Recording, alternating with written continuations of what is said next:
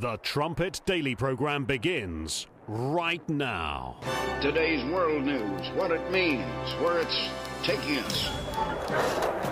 I bring you the one and only possible message of world peace. This is a message of hope, tremendous hope. And he said unto me, You must prophesy again. The Trumpet Daily program begins right now. You, you have said that uh, the president finds the Pennsylvania Democratic Senator candidate John Fetterman to be impressive and a capable individual. After last night's debate, does he have any concerns about Fetterman? Not at all. Look, to do no harm. It's so unempathetic to the guy. It was really strange to me that he chose to bully a stroke victim. Yeah, Right? Like he obviously was bullying him. And I think it takes real courage to show that you've been knocked down. I think it takes real bravery to allow people to see your weakness, right? And um, we know that Fetterman's cognitive abilities have not been compromised. I think you got to give credit to Fetterman um, for showing up because it's a risky decision, it's a gutsy decision, knowing how debilitating the stroke was, mm-hmm. against the backdrop of him saying that doctors have assured him that this is something that can be recovered from. For Fetterman to decide to step up and take this risk and display his his his current disability for all to see was a gutsy decision. I, Franklin Delano Roosevelt believed that it would be painful to watch him being lifted in and out of a car by Secret Service agents, so he never allowed cameras to capture that. Painful to watch quickly became an oft repeated phrase on Twitter last night during the Pennsylvania Senate campaign debate because Democratic candidate John Fetterman suffered a stroke this spring and has not fully recovered 100% of his verbal fluency. Does the president have any concerns about, has he ever raised, uh, either in conversation with you that you've been a part of or, or with others here at the White House, um, any concerns about his health? So I'll say this, it, um, with, in personal conversations that the president has had with the lieutenant governor, the president has found him to be impressive, uh, incredibly bright and talented person who's just as capable as always uh, to carry out uh, his office, uh, the duties of his office, as we know he is lieutenant governor currently.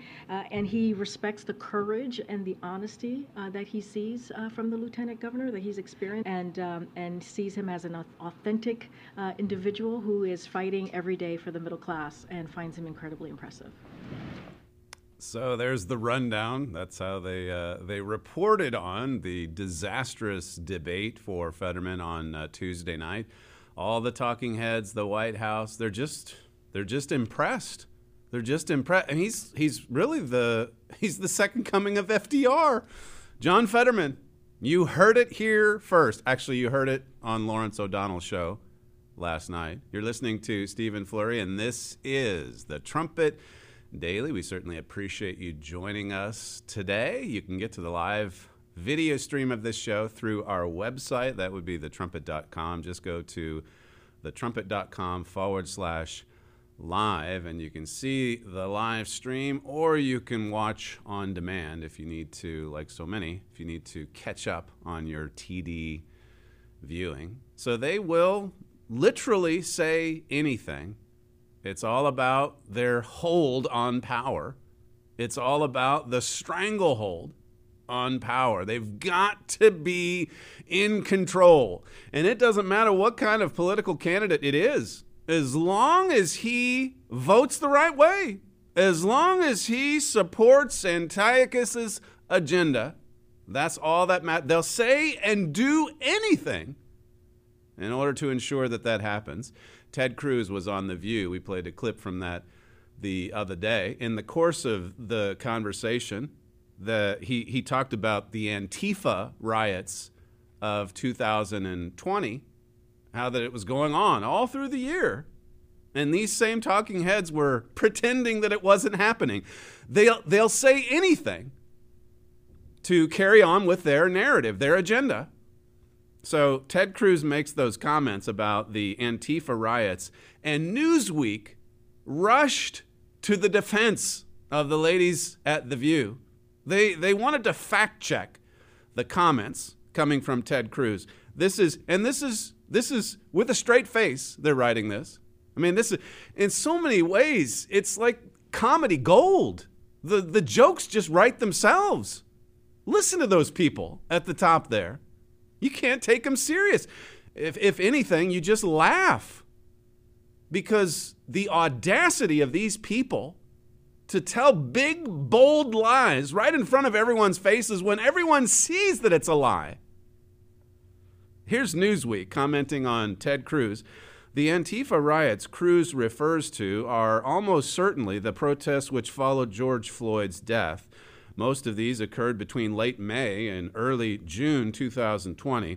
Although many buildings were damaged or destroyed by fire during protests, this did not carry on throughout the year. Uh, no, this didn't carry on throughout the year. It says while protests did continue in Portland, Oregon for nearly a year, according to media reports, these were not all characterized by arson. They, they didn't all have arson. It didn't, it didn't happen for 12 full months. It really wasn't that bad at all. That's what Newsweek is implying here. Most other cities quieted down after uh, June 2020. Labeling the protests as Antifa riots is misleading, too, as there's no organization or group known as such. Okay, so thanks, Newsweek. Thanks for clearing that up. This is their fact check department. Can't even refer to it as the Antifa riots. There was an article in Insights and Issues, or Issues and Insights, about how Democrats are promoting demented candidates in more ways than one. They give the definition, the dictionary definition of dementa, demented, it means mad or insane. Uh, the second definition, affected by or exhibiting cognitive dementia. That's from Merriam Webster. It says here Tuesday night's Pennsylvania Senate debate brings into sharp relief the fact that America is really truly, genuinely, not kidding, experiencing a debate as to whether it is ageism or ableism to question the fitness for office of number one, a soon to be octogenarian quasi president who habitually walks off podiums, reaching out to shake hands with the air and then wanders around confused.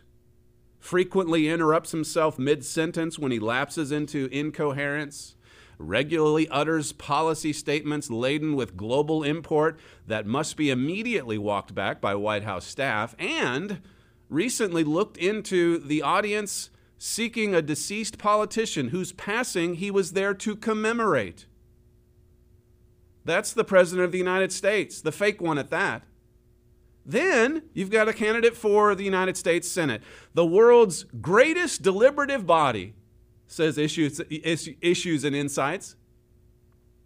It says here this year, this candidate suffered a debilitating stroke, yet refuses to release his medical records. In rare public appearances, never fails to mangle multiple words, phrases, and thoughts, required a closed captioning device to comprehend a journalist's interview uh, questions, and who opened the debate with the um, unusual greeting of, Hi, good night, everybody it says here, uttered unintelligible responses throughout and bizarrely broke into one of his opponent's answers and his closing statement with complete non sequiturs. This happened just two nights ago. And the talking heads are comparing him to FDR. I mean, FDR was in a wheelchair, okay. But there was nothing wrong with his, his, his brain, his thoughts. I mean, he was a liberal, but, uh, but he, he spoke. They, Lawrence O'Donnell even compared it to Churchill. Churchill and FDR, if you can believe it. They'll say and do anything to carry out their agenda. Listen to this is the truth of the matter. This is Fox's uh, Brit Hume on uh, that network yesterday, clip four. Well, I've been watching this and covering this stuff for more than a half a century, and I've never seen anything like uh, that performance by Fetterman last night. It was a complete and total uh, train wreck, and it was. It was painful to watch, as we discussed with you on the program yesterday. This this article, coming back to issues and insights, it talks about the demented candidates that Barack Obama and the others get right behind and then, then in the same article, it talks about the demented Democrat policies Tucker alluded to this on his show last night as well. Listen to this, clip three. So once Fetterman got on stage, and there was really kind of no lying about it, he humiliated himself. The usual chorus piped up, not to admit that they were wrong, but to say, yeah, he's demented, but it doesn't matter. It doesn't matter that he's totally incapable of thinking or speaking. Why? Because abortion. Abortion is more important than anything. Because it's not a child sacrifice cult at all. No, it's not. Don't worry. See, we got to be able to kill the babies. Or when you look at this transgender movement, we got to be able to mutilate children. These are their policies. And as long as as long as you can get the vote in the Senate that supports these policies, nothing else matters. Issues and insights. It says some measure of this mass political and social hysteria can be attributed to the warped imaginations of truly disturbed people, but most of it cannot. It says rather it represents intentional efforts by fully rational people in the vein of 1984's Room 101 disorient, unnerve, and unsettle an entire populace. That's what they're aiming to do, these people. To separate citizens from the social moorings, moral and ethical standards, and even basic laws of economics that have governed their lives, and thereby to sap their self esteem and self reliance and increase their subservience to the ruling class. That's from this article from Issues and Insights. It made me think of the 1956 quote from Herbert Armstrong. You can find it in this brochure here, this booklet. He was right. The article in there, the chapter in there, the communist infiltration of America was prophesied. Mr. Armstrong wrote this in 1956. He said it's a kind of he, it's a kind of a warfare that we don't understand or know how to cope with. It uses every diabolical means to weaken us from within, sapping our strength. Sapping our strength. It's the same word that uh, Issues and Insights used.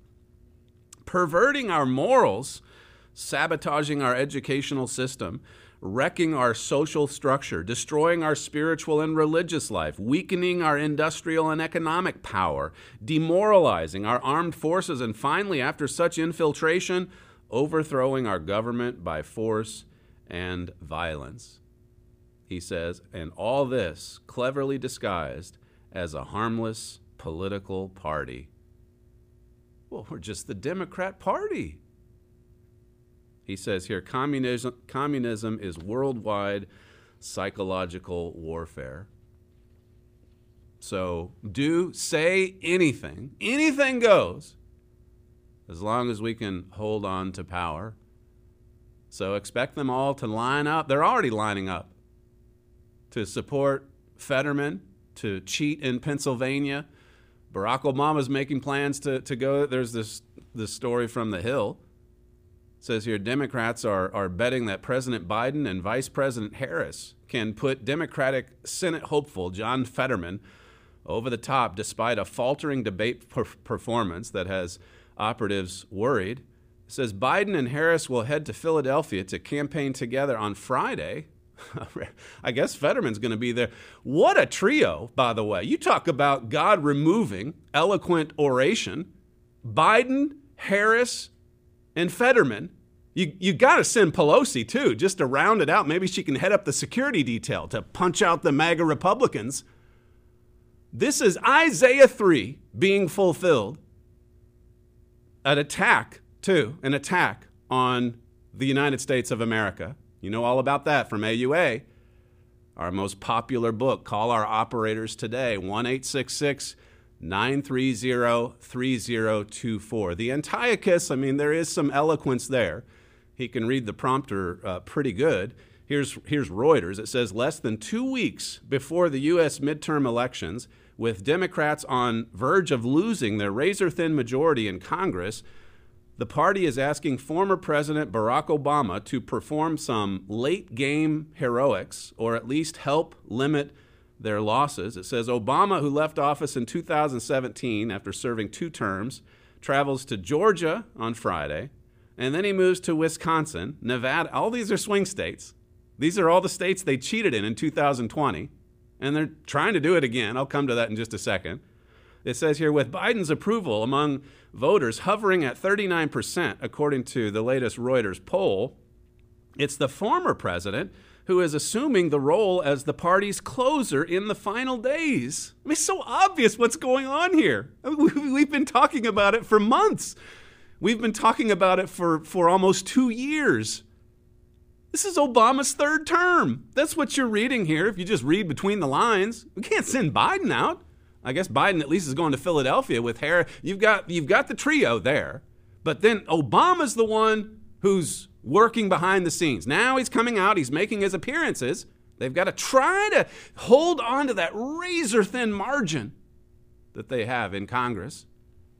This, that's, that's why this race is getting quite a lot of national attention, this uh, Senate race between Fetterman and Oz, because it's a 50 50 split right now in the Senate. Says here, he's probably, this is that Reuters piece, Obama's probably a better ambassador for swing state Democrats than Biden is. Says here, since he's more popular, especially in the competitive states, and less tied to the current issues on voters' minds. See, Biden's the fall guy. He's tied to the issues. It's Biden's economic policies. It's Biden's border security. It's Biden's everything. Except that it's not. It's Obama. Obama's destroying the country, and he's still maintaining uh, popularity among the Democrats. They still look to him as sort of the, he's the kingmaker. So he's going to be out there. This is a, a, representative from South Carolina, by the way. Listen to, the, you're hearing more and more of this, even among commentators. And when we hear them, we play them on this program because this is what we've been, we've been saying this from the beginning of this illegitimate presidency. His name is Ralph Norman. He's a representative from South Carolina. Listen to this, clip one. The whole administration is a rogue administration. And I, th- I guess we all know Joe Biden is not running this country. There is a cabal of unelected elitists who are running this country. Probably Barack Obama uh, is involved. Probably uh, Eric Holder, and but who knows? We know it's not Biden. A cabal of unelected leaders. It's a communist infiltration that's turned into a full scale insurrection. And Obama is the king. Obama is the president. Obama's heading it all up. So they've got everything in motion as far as the campaigning goes. And then, of course, they've got their operatives, their deep, deep state operatives in these dark blue districts working furiously now to try to harvest as many ballots as they can, as many fake ballots as possible. It's going to be harder this time. But the system, the machines in some of these big cities, yesterday you may have seen the report on the 240,000 unverified ballots that have been mailed out all across Pennsylvania. Actually, I shouldn't say all across. It's mostly in and around Pittsburgh and Philadelphia. The big cities, the blue districts. 240,000 uh, ballots not yet verified. It's a little confusing when you get into the weeds here with this story, but basically, the, the Pennsylvania Department of uh, what is it? The, the DOS, the Department of uh, State, issues guidance on, uh, on uh, this verification process. It says this Before sending the ballot to the applicant, the County Board of uh, Elections confirms the qualifications of the applicant by verifying the proof of identification. It kind of gives the, the impression that they've already been verified. Basically, if you send out ballots to addresses and they haven't been verified, when they come back in, you cannot count them until they're verified. This is Pennsylvania state law. This is the law of Pennsylvania, the Commonwealth of Pennsylvania. But the Department of State is sending out these notices as if that, well, they are kind of verified. And so basically, what they're hoping is that, according to the lower uh, officials in these cities, these blue districts, they'll just go ahead and count them. That's what's being set up here. And you've got, of course, these, these politicians in, uh, in the Pennsylvania Senate and the Pennsylvania House that are crying foul, saying, look, they're, they're trying to get away with it again. They're trying to steal the election again. And a lot, as I say, a lot is riding on this. Let me give you Zero Hedge's um, summary of this. Maybe you'll be able to understand it just a little bit better. It says, Here we go again. Just one day after 15 Pennsylvania House Republicans sent a letter to acting Secretary of State Leigh Chapman demanding to know why 240,000 unverified ballots had been mailed out, which, according to the law, it says in parentheses, must be set aside and not counted for the 2022 general election unless the voter produces ID so, of course, the Democrats are going to view these kinds of stories and things as if if you don't let us cheat, then what you're doing is preventing ballots from being counted. They've got to be able to cheat in order to win. We saw that from 2020. Zero Hedge says it's really important for us to get accurate information about the election process in Pennsylvania, Chapman said during a, a virtual conference where she said it would likely take several days to count and certify the votes. So here we go again. We're coming into election month. Election month. It's no longer happening on the day of. It says here so votes in public uh, know that when there are delays in the counting, it doesn't mean that there's anything nefarious happening. Oh, no. No, everything's legit. Uh, just like Chris Krebs says, it's perfect. He, he's, he's out on CBS again He's making the rounds again, talking about how perfect everything was in 2020. Every country in the world knows that when there's mass ballots going out, when there's mail in ballots all over the place, it opens the way to massive amounts of fraud. That's why a lot of countries don't do it. But the United States, we, we did it wholesale in 2020, and that's the one election that's the one election that these radicals all say in unison it was just perfect.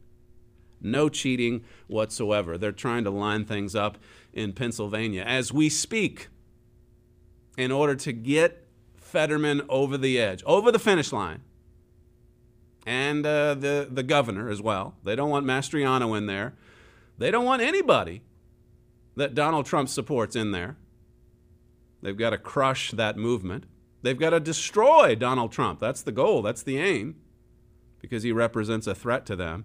This was from uh, just the news about nefarious activity going on in Florida with respect to elections. It says here Florida Governor Ron DeSantis' new election crimes unit has recommended state police open a full criminal investigation into Democrat whistleblowers detail a Democrat whistleblower's detailed complaint of a long-running widespread ballot harvesting operation in the African American communities in politically important Central Florida. In these dark blue districts, even in red states, cheating that's gone on for years. For years.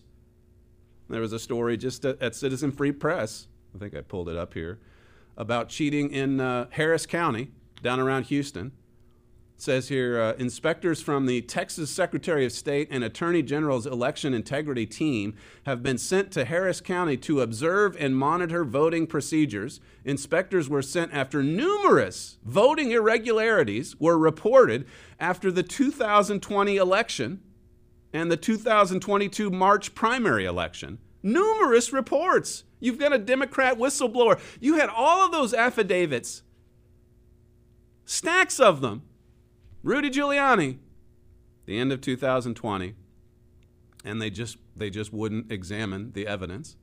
So many of the talking heads, even courts, refused to look into it. Here are here are real stories being reported, cheating happening at the local level. In this case, Central Florida, this whistleblower, and she's a Democrat. She says it's been going on for years. So DeSantis is having his team look into it. Look into it in, in, in South Texas. They're looking into it. Says she described an intricate system funded by liberal leaning organizations that dispatch ballot brokers into black communities to pressure voters to turn over their ballots. The $10 fee per ballot is divvied up among the parties who help complete the harvesting.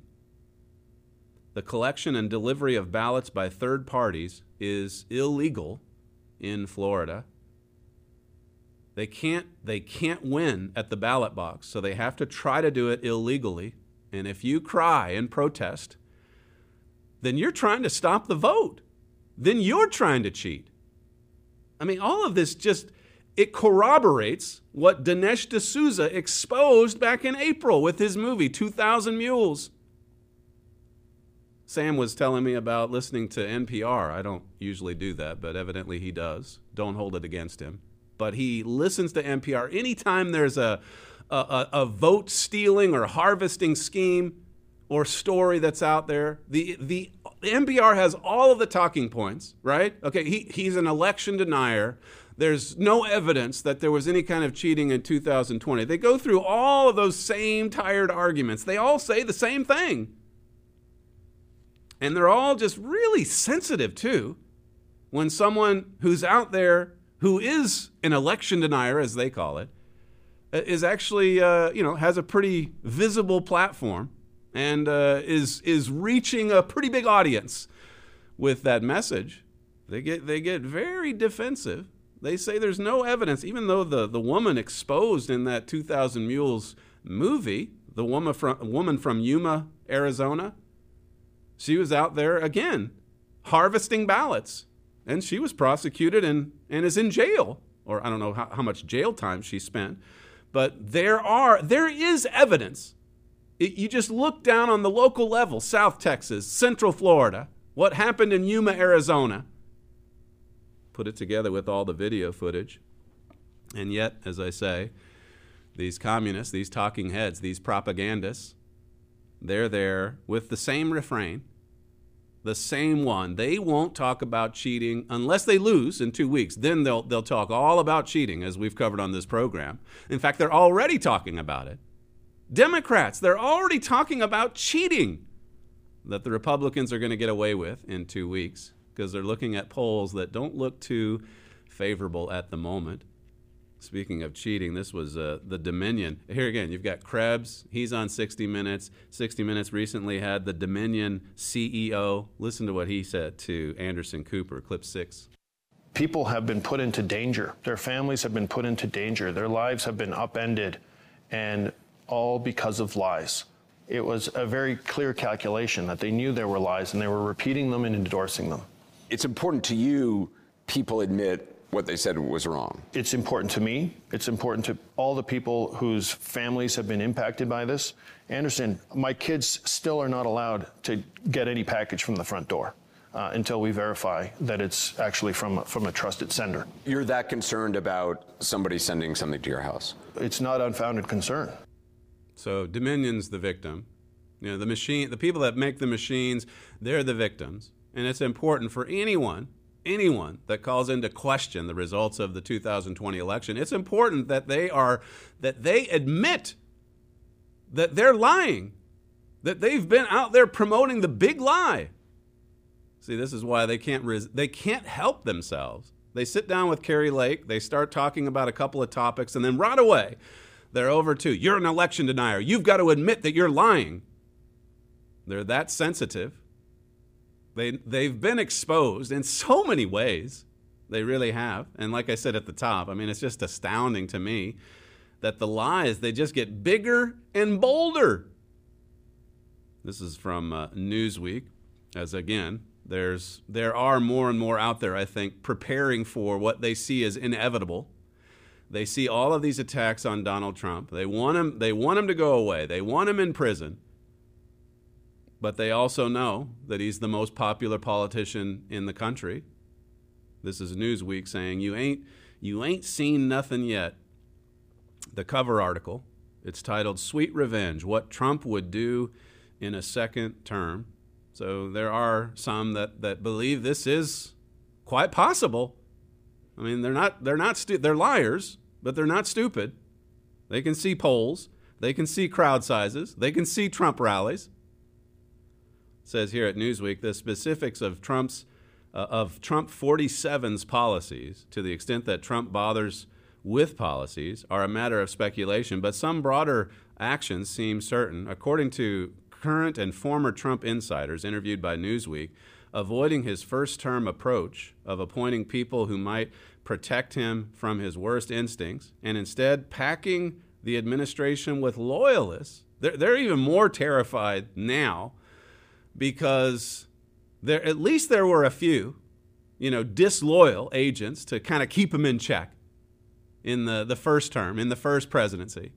But now, I mean, he's he's looking at all these people stabbing him in the back, and he might get in there and actually put in people who are loyal to him. Can you believe this? It says here, trying to get a firmer grip on the military with an eye to consolidating power, drastically shrinking the civil service, and throwing a steady diet of red meat culture war goodies at his base.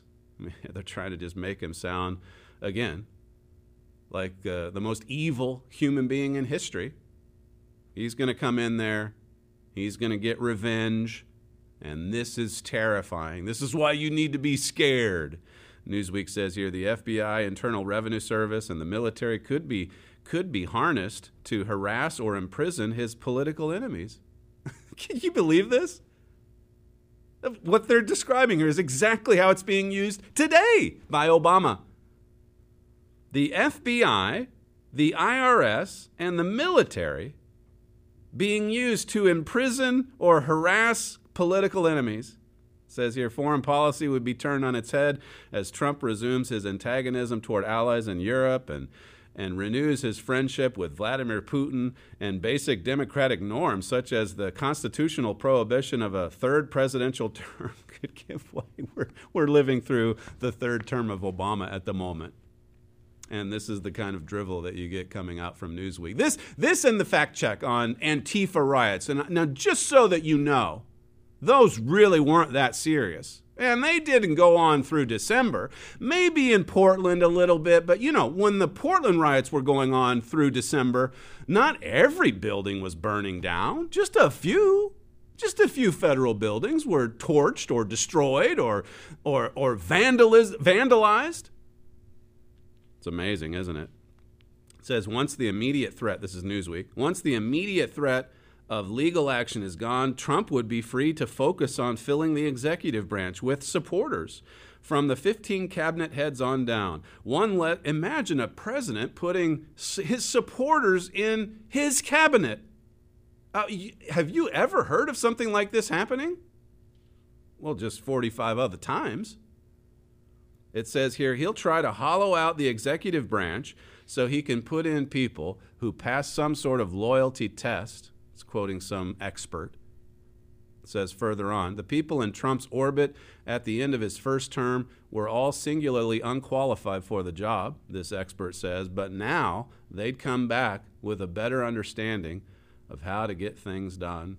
It's all so terrifying to the editors at Newsweek. One final quote here. It says As acting officials, Trump's appointees will be able to carry out a deep purge of government. His acting cabinet officials would install loyalists in the top level of the civil service who would uh, in turn appoint other loyalists under that. There's so much detail here about what Trump w- would do, or, or from their perspective, what he might do if he comes back to power.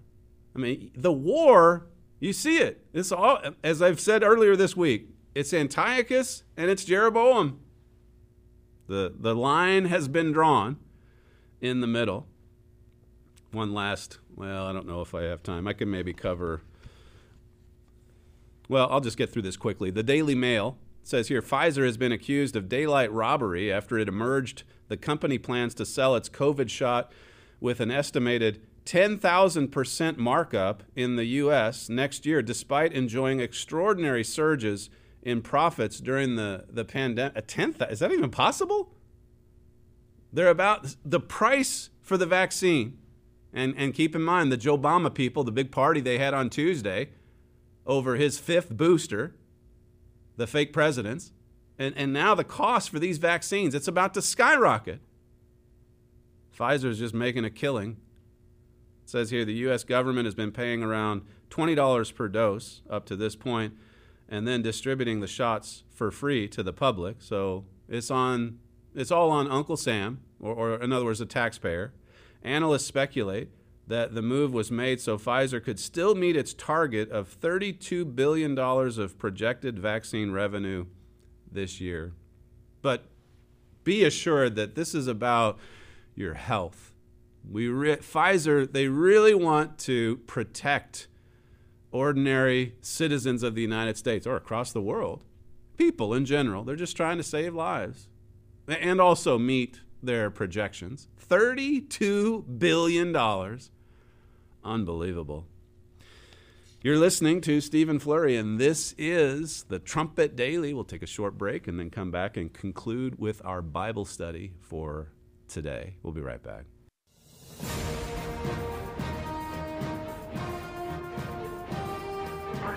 This is KPCG FM, and this is the Trumpet Daily.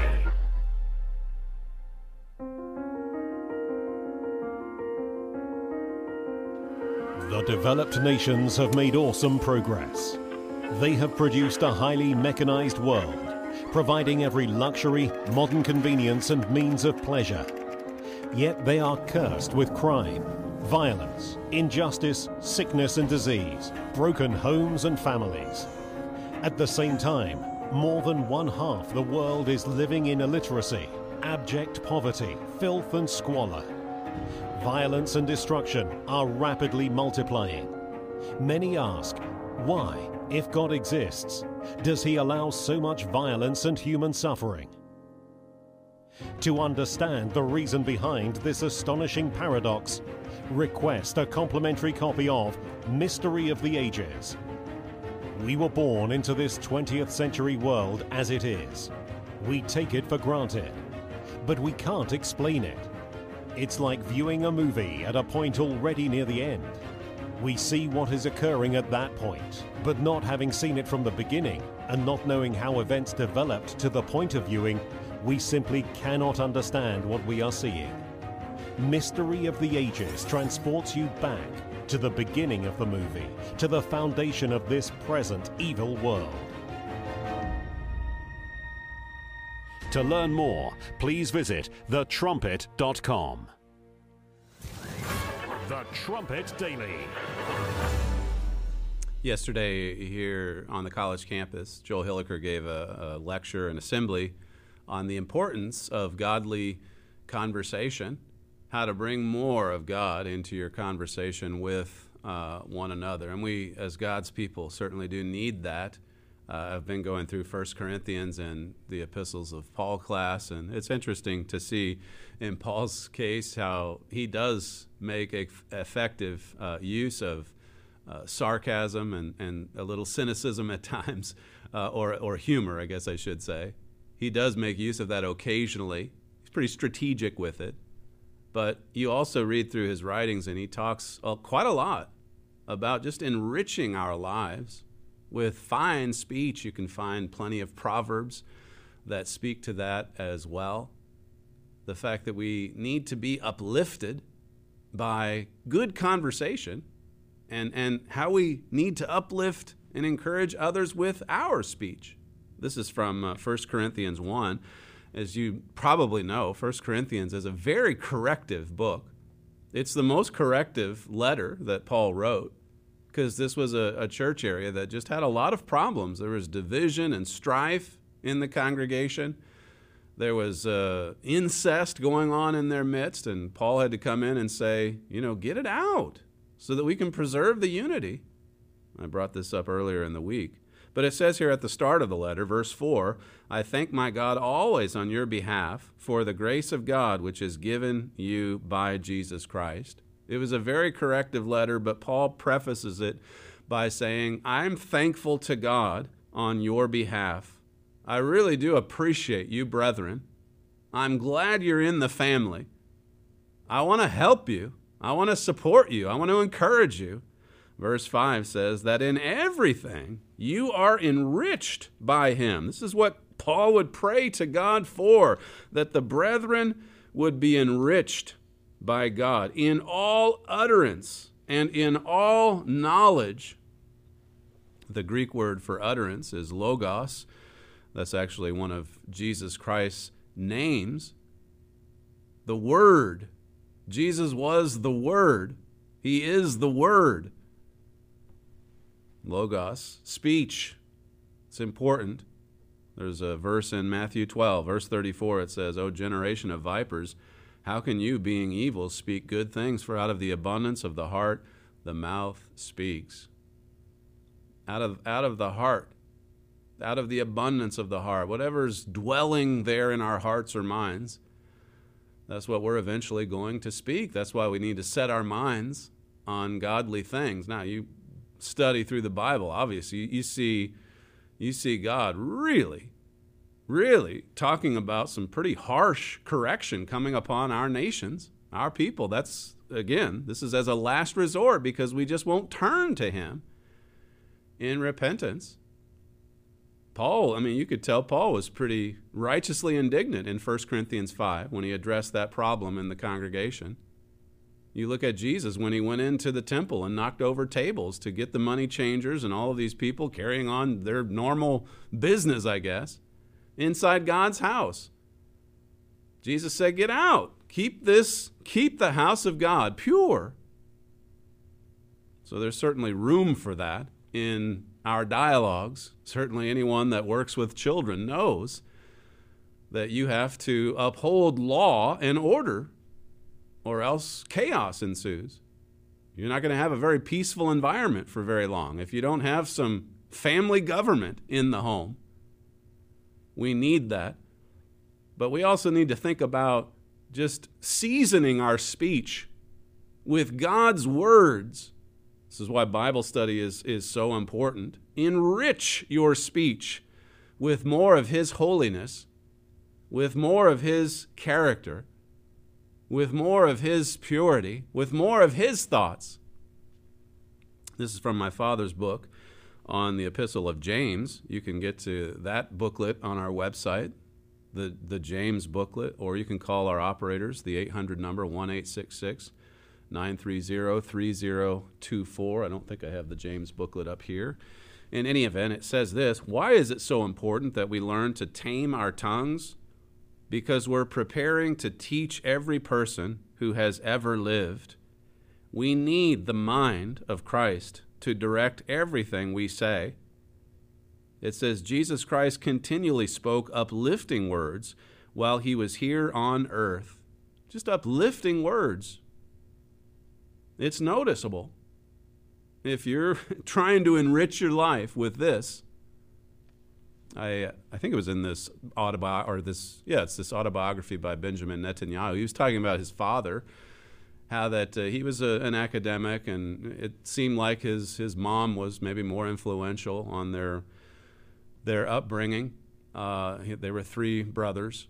One of them died at the Entebbe raid back in 1976, but leave that aside. Just just when he mentions his dad, you can tell he has love and respect for his father and his father's legacy. But he made one statement in there that he had never heard a curse word come out of his father's mouth as long as he knew him. I mean, and that impacted, that impacted Bibi. It, it does to this day. That's just a little tiny example. But what about in God's church?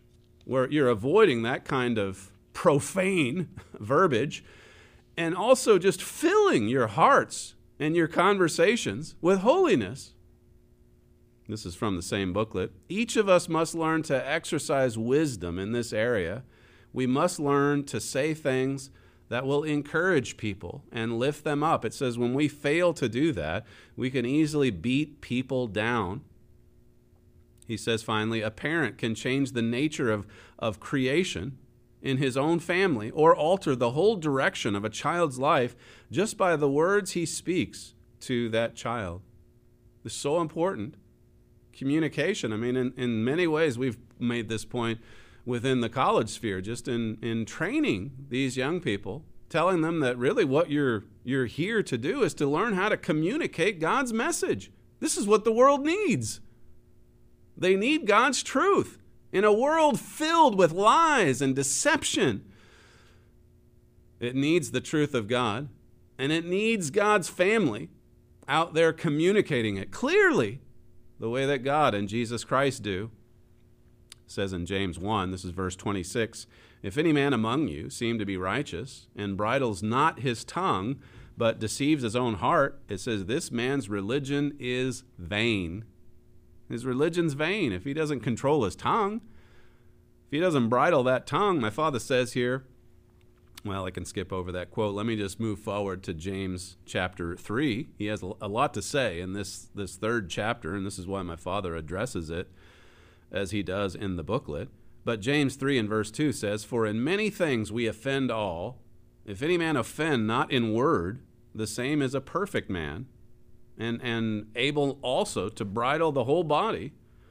It says here, Behold, we put bits on the horses' mouths that they may obey us, and we turn about uh, their whole body. Says, Behold also the ships, which though they be so great and are driven of fierce winds, yet are they turned about with a very small helm, whithersoever the governor lists.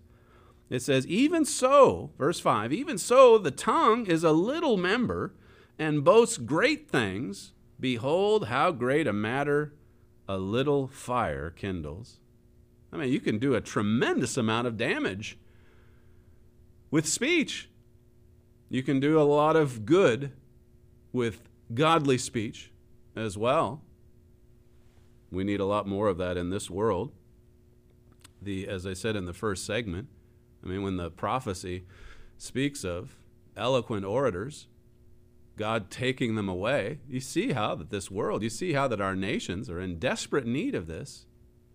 Good speech, eloquence, it's right there in Isaiah 3. It's a prophecy that God would take it away. Verse 6, this is staying in James 3. It says, And the tongue is a fire, a world of iniquity. So is the tongue among our members, that it defiles the whole body, and sets on fire the course of nature. And it is set on fire of hell, it says. For every kind of beasts, and of birds, and of serpents, and of things in the sea is tamed, and has been tamed of mankind. But the tongue can no man tame. It is unruly. It is an unruly evil, full of deadly poison. Boy, you talk about an accurate prophecy. What about this one? There's just so much deadly poison all around.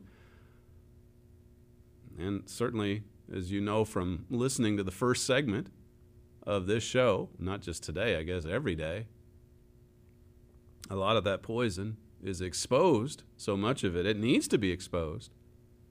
Verse 9, let me read this from the Moffatt translation. It says, With the tongue we bless the Lord and Father, and with the tongue we curse men made in God's own likeness. Blessing and cursing stream out from, from the same lips. My brothers, this ought not to be.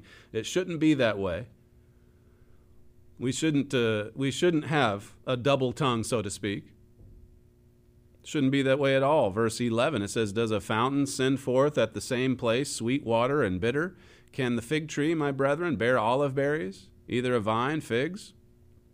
So can no fountain both yield salt water and fresh. Who is a wise man and endued with knowledge among you?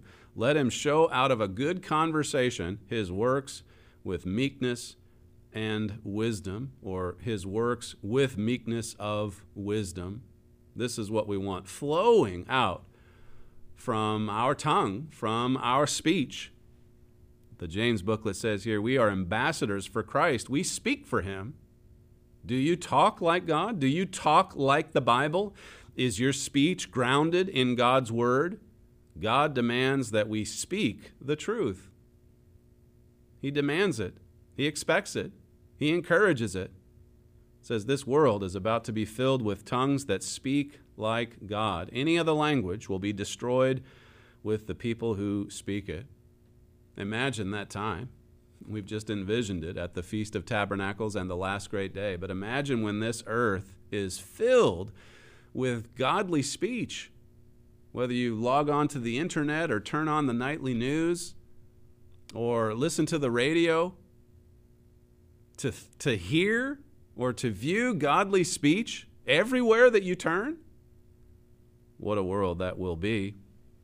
This is from a good news article back in in uh, 1962. It says, The very reason you should want to be with brethren instead of the world is that you can discuss the Bible and spiritual topics. If you cannot talk about the Bible with each other, then you are no different from the world. It's just very easy to let down in this area. And, and, we talk about subjects such as this, such as the one that the students heard yesterday in the assembly. We talk about it often because it's so easy to just get caught up in trivial matters, trivial discussions. or maybe worse. Worldly things, worldly subjects, worldly humor. It says the one thing that makes the people around you worldly is that they have nothing else to talk about except material things and other people. The one thing that ought to make your conversation different from the world is that you can talk about God and His Word. Now, this isn't saying that there's no place for uh, a talk that maybe is about sports or some kind of entertainment, but even there, we're aiming for godly entertainment to, to raise the standard to God's level. But what, what makes us unique in this world, God's people, God's family, the bride of Christ, is that when we speak to one another or as an organization, when we speak to the world, we speak God's words. We speak the words of the Bible. We talk about the way of a Christian, a true Christian, a follower of Christ. It says here the society around us became worldly when it refused to retain God in its knowledge. You can read about that in, in Romans 1. Here again, this is the language of the Bible. We, if we don't retain God in our knowledge, then God, as Romans 1 says, He just gives us over to a worthless mind with worthless reasoning. It says here the world today has its mind on the things of this world, this present age and time, this world's inventions and gadgets, its philosophies and speculations. How many people of this world really talk about God and the Bible and understand the plan of God? Look at the way this world operates, that Pfizer story I gave you before the break. I mean, it just all comes down to the bottom line the, the get way of life, materialism, money. This consumes people's reasonings and, and, and conversations. This is their whole goal in life. This world and the things of this world is all that they think on, it's all that they talk about. It says here, Are some of us becoming so material minded, so worldly, that we no longer find the Bible interesting, inspiring, the one book we most enjoy reading and talking about? I mean, this is the one book we love, we most enjoy. This is the one book we study more than any other. And if that fills our minds, it's going to show itself in conversation and fellowship for sure. It says, If you cannot talk about the Bible with brethren during weekly social occasions, then you'd better stay at home, pray, and read the Bible by yourself. God's people. It says about God's people in Malachi 3 and verse 16 that they speak often one to another. They remember what they were taught, and they talk a lot about it. It comes out in their conversation. Says here the time to visit brethren as a social occasion is during the week or after the Sabbath, but being sociable does not mean being like the world. We are to come out of the world. So it's emphasizing even the, the difference between, you know, social interactions during the week and what we talk about on God's Sabbath. I mean, there we have to elevate the speech even more because it's holy time. God, God made it holy. And the command, the fourth command says, keep it that way. Keep it holy. You've got six days to work. Okay, we need to provide for our families. We need a source of income. We don't want to be grossly materialistic like so many in this world. But six days, there's a command there in that fourth commandment to work. It is important. But then on the seventh day, God said, rest, keep it holy, keep it pure. We have a part in doing that, an important part. Isaiah 58, I'll just read this quickly. It says in verse 13 If you turn away your foot from the Sabbath, from doing uh, your pleasure on my holy day, and call the Sabbath a delight, the holy of the eternal honorable, and shall honor him, not doing your own ways, nor finding your own pleasure, nor speaking your own words. On the Sabbath, don't even speak your own words. Fill your mind with the Bible. It says, Then shall you delight yourself in the eternal, and I will cause you to ride upon the high places of the earth, and feed you with the heritage of Jacob your father, for the mouth of the eternal has spoken it. God has spoken this. We'll be blessed. We'll be blessed if we enrich our conversation and fellowship with these precious words of the Bible. I'll try to carry on with more on this subject uh, on tomorrow's program. You're listening to Stephen Flurry, and this is the Trumpet Daily. If you'd like to email the show, you can reach us at td at thetrumpet.com. We thank you for joining, joining us on today's show, and we'll see you tomorrow.